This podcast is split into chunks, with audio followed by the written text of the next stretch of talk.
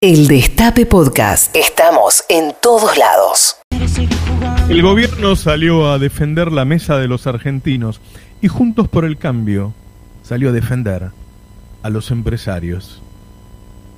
En un país en el que producimos alimentos para 650 millones de personas. Repito, producimos las calorías suficientes para alimentar a 650 millones de personas.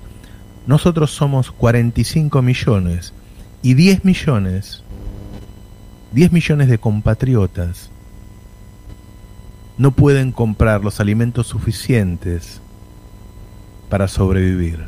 Tienen que ser alimentados por el Estado. Los productores de maíz y de trigo incrementaron sus ganancias en el último año, un 200% en dólares,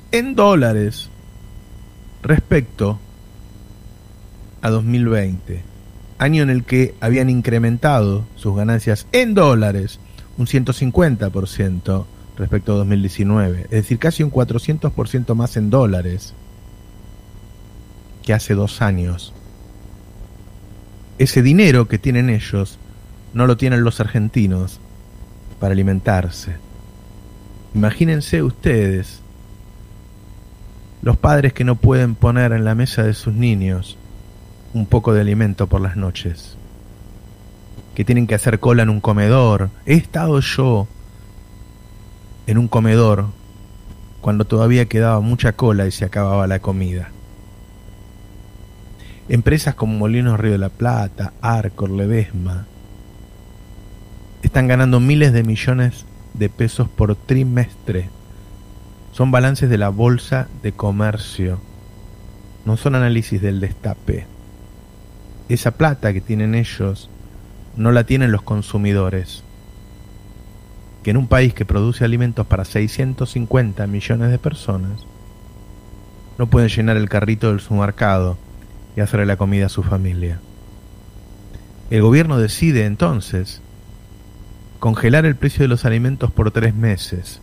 Se dice que son medidas que nunca funcionaron. No es cierto, ha funcionado más de una oportunidad. O se dice que en realidad los problemas son macro. Ahora, la verdad es que los problemas macro que dejaron ellos fueron solucionados. En el primer semestre hubo equilibrio fiscal. El dólar corrió por debajo de la inflación. Se solucionó el tema de la deuda con los privados. El gobierno hizo los deberes para algunos de nosotros en exceso, pero cuando llega la elección empiezan a acelerar nuevamente el precio para jugar en contra del gobierno, para jugar en contra tuya.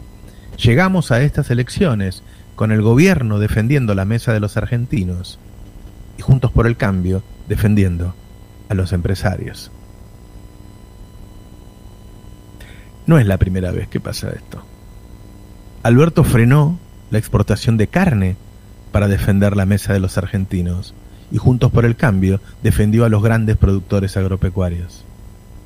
Máximo Kirchner presentó un proyecto de etiquetado frontal para que vos te puedas enterar si eso que vas a consumir te hace mal a vos, a tu padre o madre que son mayores, a tus hijos. Y Juntos por el Cambio defendió a los empresarios. Tuvimos una terrible discusión con Pfizer porque nos pedía condiciones leoninas para vendernos una vacuna que necesitábamos. Y Juntos por el Cambio se puso del lado de Pfizer. Expropiamos Vicentín porque le debía más de 1.000 millones al Estado. Y ese dinero el Estado lo necesita para ayudar a los que necesitan de ese Estado. Y Juntos por el Cambio se puso del lado de Vicentín.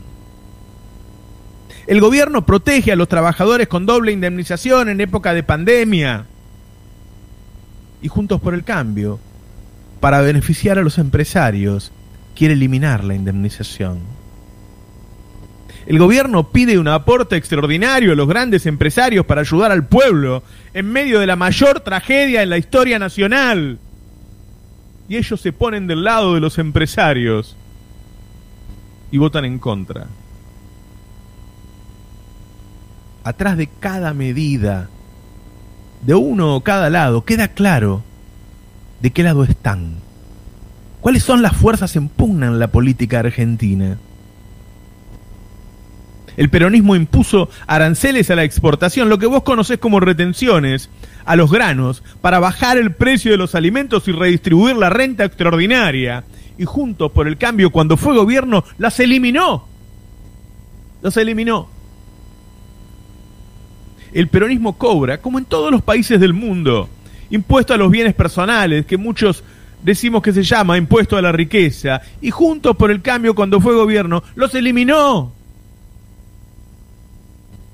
Ahora, como Juntos por el Cambio eliminó los impuestos a los ricos, entonces después no pudo bajar el impuesto a las ganancias de la clase media, de los trabajadores, y durante el gobierno de Juntos por el Cambio se duplicó la cantidad de personas que pagaron impuesto a las ganancias. Este gobierno, el peronista, en contrario, disminuyó a la mitad las personas que pagan impuesto a las ganancias. El peronismo le dio remedios gratis a los jubilados. Juntos por el Cambio se los sacó. ¡Se los sacó! Para ajustar el gasto. El peronismo le dio computadoras a los pibes. Y si querés ponerlo en los términos de ellos, para conformar recursos humanos para que Argentina se desarrolle. O si querés ponerlo en términos nuestros, porque tienen el derecho a aprender. Juntos por el Cambio le sacó las computadoras a los chicos. Juntos por el Cambio nos endeudó y el peronismo nos desendeudó. El peronismo congeló las tarifas de electricidad, agua y gas para que las familias puedan utilizar esos servicios para defender el bolsillo de los argentinos. ¿Cómo no vas a tener derecho a prenderte una estufa en el invierno?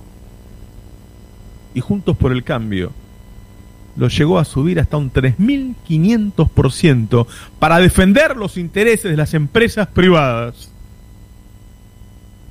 Alberto declaró servicio público a la telefonía celular, al cable y a internet para que todos tengamos el derecho a utilizarlos.